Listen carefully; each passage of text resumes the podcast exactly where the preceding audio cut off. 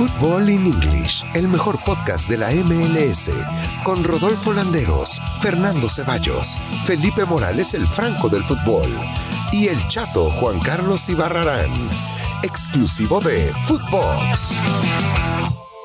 Hola, ¿qué tal? Y sean todos bienvenidos de costa a costa en los Estados Unidos a este podcast que hacemos con lo más relevante de la MLS y todo lo que sucede en el fútbol norteamericano. Saludo con mucho gusto a Rodolfo Landeros desde Los Ángeles. Rodo, ¿cómo estás? Qué gusto, mi querido Fer, abrazote de costa a costa, bien, con el gusto de arrancar la semana con todo, y pues feliz de volver a ver a Javier Hernández en el campo, ¿no? Pasó un muy mal momento, pues con esta lesión extraña, ¿no? En la pantorrilla desde el 4 de julio, y pues tuvo la oportunidad no solamente de jugar, sino de arrancar entre Colorado Rapids. Pues bueno, aquí lo vamos a platicar. No sé qué te pareció su actuación. Creo que es muy complicado hacer un balance general. Es cierto que tuvo una opción clara de gol que termina desperdiciando, pero bueno, ¿cuánto tiempo de inactividad, no, Rodo? Pasó más de 10 fechas para que Chicharito pudiera regresar y tener minutos. Al final lo sacan al 60 porque era lo que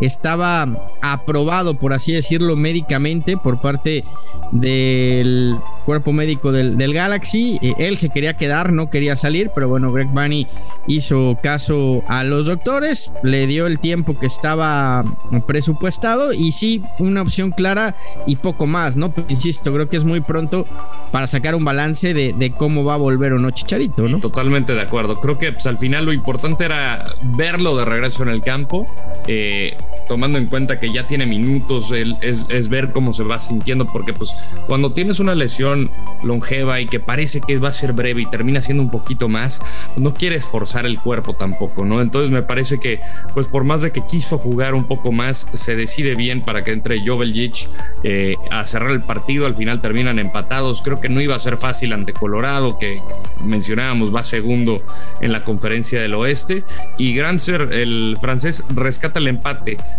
Creo que este tipo de, digamos, de minutos en el campo le va a dar tiempo para recuperarse en confianza. Se viene fecha doble, enfrentarán al Dynamo media semana y luego Minnesota visitante, entonces van a ser dos partidos bastante dinámicos. Yo creo que poco a poco va a retomar el ritmo y será cuestión de verlo. O sea, ahí sigue, ¿no? Ahí sigue la lista de goleadores y creo que ahorita lo que le hace falta es actividad.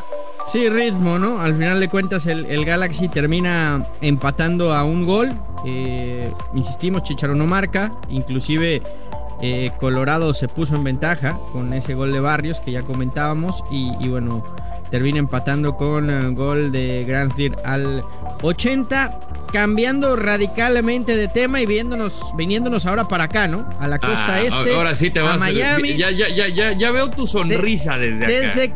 Desde que Rodolfo Landeros los acabó, los hizo pedazos en este podcast, habló pues de toda la polémica que había en torno al Inter Miami. El Inter Miami sigue sumando puntos, ¿eh? Y fantástico para el equipo de Phil Neville. Son 5 partidos invicto. Creo que está viviendo su mejor temporada. Tampoco iba a ser fácil ante Columbus Crew. Y vaya gol de Higuaín, ¿no? La verdad que también creo que habla mucho del momento que está viviendo esta segunda etapa de la temporada el Inter de Miami, y creo que se pueden embalar, ¿no? Al final, mira que está de moda esta palabra, yo creo que se pueden embalar para meterse a zona de playoffs. Están a tan solo 2 puntos de Montreal con un partido menos. Y hay uno que otro medio mamón que no entiende lo que es embalar, pero bueno, no voy a dar nombre. Bueno, pues era muy sencillo, pero ya es otro tema. Ahí se los dejamos a los de Liga MX que se hagan bolas. Pero se están enrachando, ¿no? Al final, junto con Atlanta United, creo que son 2 de los equipos del este que en esta segunda parte del campeonato, que creo que siempre va a ser más importante porque es como llegas a los playoffs, te da herramientas para luchar por un lugar por la MLS Cup. Es el 9º gol de Gonzalo Higuaín, que ya lo veo ahora sí metido al Pipita en forma. Hablábamos ya de esta racha de Miami. Creo que va a ser un equipo que cuando parecía que caminaba sin rumbo en la MLS, de repente Neville le dio a la tecla, el equipo empezó a funcionar, se enganchó el Pipita, que para eso lo trajeron, no por nada es de los jugadores mejor pagados de la MLS, y a ver, ¿no? Creo que le va a terminar alcanzando a Miami para meterse a playoff, y este equipo, por la calidad de jugadores que tiene y por la experiencia que tiene de varios de ellos, cuidado, porque puede ser de esos que nadie tenía en el radar, Rodo, y si se sigue enrachando y sigue entrando de buena manera a la parte decisiva, cuidado. De acuerdo, yo creo que la defensa sigue siendo el talón de Aquiles de este equipo, no creo que defienda del todo bien, pero al final creo que pudieron anular bastante bien al equipo de Columbus Crew. Tuvieron 3 remates al arco, pero al final no penetraron la guarida del portero Marsman. Al final tienen 2 partidos que a mí me parece de pronóstico reservado, porque visitan Toronto el martes, que es el último, que a veces lo convierte en un arma de doble filo, y luego Red Bulls el viernes, que también está justamente navegando por aguas turbias buscando sumar puntos para meterse a la postemporada. Entonces yo creo que con base a lo que podamos ver aquí, creo que puede Inter Miami lograr un muy buen colchón para meterse a playoffs. Está noveno con 29 puntos, pero está solamente a 2 del Montreal, que tiene 31 unidades, o sea, no lo tiene nada complicado el Inter Miami para meterse en la pelea, y además está muy, muy parejito, ¿no? Salvo New England Revolution y Nashville, que ya se escaparon con 55 y 41 puntos, viene Orlando con 38, New York FC con 34, Philadelphia con 32, DC United con 31, y lo que decíamos, Montreal con 31. El Inter Miami tiene 29 y el Atlanta United 30. Me parece que los dos se van a meter a la pelea, igual que Columbus Crew, ¿no? Que está un poquito abajo, se ha quedado rezagado con 27 unidades, pero es otro de los que creo va a andar ahí en la conferencia del este. Y por otro lado, otro delantero descomunal de la MLS. Lo perdimos, Rodo, lo perdimos, lo teníamos, era nuestro, estuvo tan cerca, estaba ahí, carajo, y se nos fue. Lo de Pepi está siendo impresionante, ¿no? 12 goles en la temporada. Venía de hacer gol y dar las asistencias en el octagonal final de la CONCACAF. Y ahí está el mexicoamericano, ya decantado y ya jugando con la selección mayor de los Estados Unidos. Pero ha sido una temporada extraordinaria. Es que hablamos de momentos, pero también de para qué está este tipo de jugadores, ¿no? Porque al final Ricardo Pepi tiene 18 años, es un niño todavía. Y dices, no, que quién sabe qué tanto, es un chamaco, que para qué lo quieres, y ahí están todos. A ver, vemos lo que está llevando a cabo en Dallas, que creo que es extraordinario, porque va a pelear por el liderato de goleo con Rui Díaz, con Xaloy, con Chícharo, etcétera. El juego de las estrellas no se achicó y fue de los hombres importantes para cerrar justamente el partido y que el victorioso en la tanda de penales.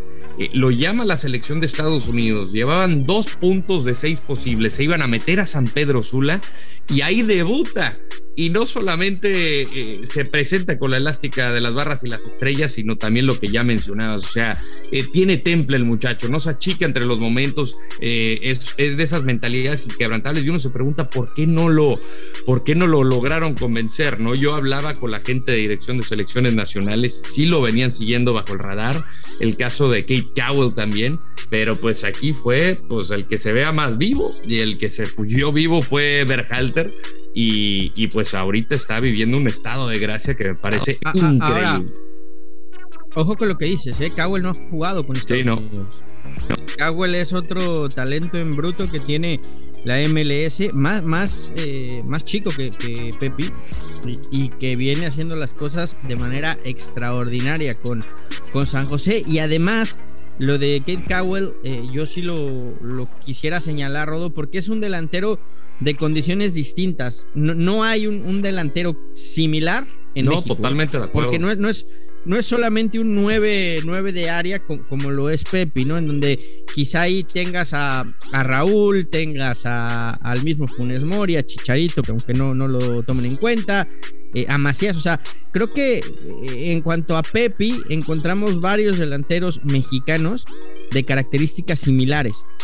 la potencia que tiene Cowell y cómo puede llegar de segunda línea y lo que te puede aportar también dentro del área gracias al físico que tiene, cuidado, porque un delantero así, insisto, México no lo tiene. Su familia es mexicana, tiene el doble pasaporte y si ya se les escapó Pepi, ojalá que no se les escape Cowell, ¿no? Más allá de que sí creo que Cowell tiene menos relación con México de la que tenía. Sí, Pepi. Totalmente de acuerdo, o sea, lo vemos y tiene 17 años, tiene un físico como de 26, o sea, es imponente para la edad que tiene. Él ha confesado que le gusta mucho el trabajo en el gimnasio, el trabajo de pesas, que de hecho San José le dijo, ya hay que bajarle tantito, porque si no vas a perder mucha potencia, más que potencia, vas a perder mucha velocidad, sobre todo en la aceleración, pero coincido contigo, a mí se me hace un jugador interesante que justamente se vieron las caras este fin de semana, terminaron 1-1, gol de Alanís desde los 11 pasos y de Ricardo Pepi.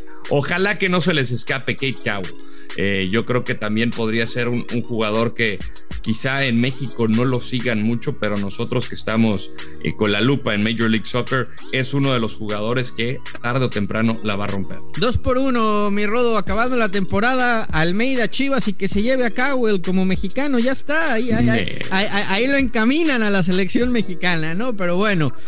Pues ¿sabes qué? Por el bien de la selección mexicana te la compro. Ya está, te la compro. Ya está. Oye, para cerrar, LAFC le gana 3-2 a Salt Lake, buen resultado también para el equipo de Bob Bradley, que sigue sin poder contar con Craclitos. Seguimos sin saber qué va a pasar con Craclitos, no renueva Craclitos y bueno, de momento es baja por lesión, pero un triunfo que también viene bien para las aspiraciones del equipo angelino de cara a seguir ahí, ¿no? Está metido en la pelea, está fuera de playoff, pero está empatado justamente en puntos con Salt Lake. Y yo si pudiera agregar algo también, sé que ya fue el viernes, no tuvimos oportunidad de platicarlo, pero Atlanta United aplastó al Orlando City, hicieron ver mal a Nani, y me da gusto por el Gonzo Pineda, porque agarró un equipo que estaba como papa caliente, ¿no? Y sabemos que es una organización que ya te está exigiendo por lo que logró en estos primeros años, entonces me parece que Gonzalo Pineda está mostrando su capacidad al poco tiempo que llega en esta primera oportunidad que tiene en el banquillo. Enhorabuena por el Gonzo, paciencia para Chicharito, bien lo de Higuaín repuntando con el Inter de Miami, lástima que se escapó Pepi y ojalá en México no dejen escapar a Cowell. Las conclusiones de esto que es Fútbol in English. Abrazo de costa a costa desde Miami hasta Los Ángeles, Rodolfo Landeros. Otro enorme, mi querido Fer Cevallos. Cuídate mucho y gracias a todos por sintonizar Fútbol in English. Recuerden escucharnos en cualquier plataforma de audio. Esto fue Fútbol in English, un podcast exclusivo de futvox. Fútbol in English con Rodolfo Landeros, Fernando Cevallos, Felipe Morales, el Franco del Fútbol, y el Chato Juan Carlos Ibarrarán. Podcast exclusivo de futvox.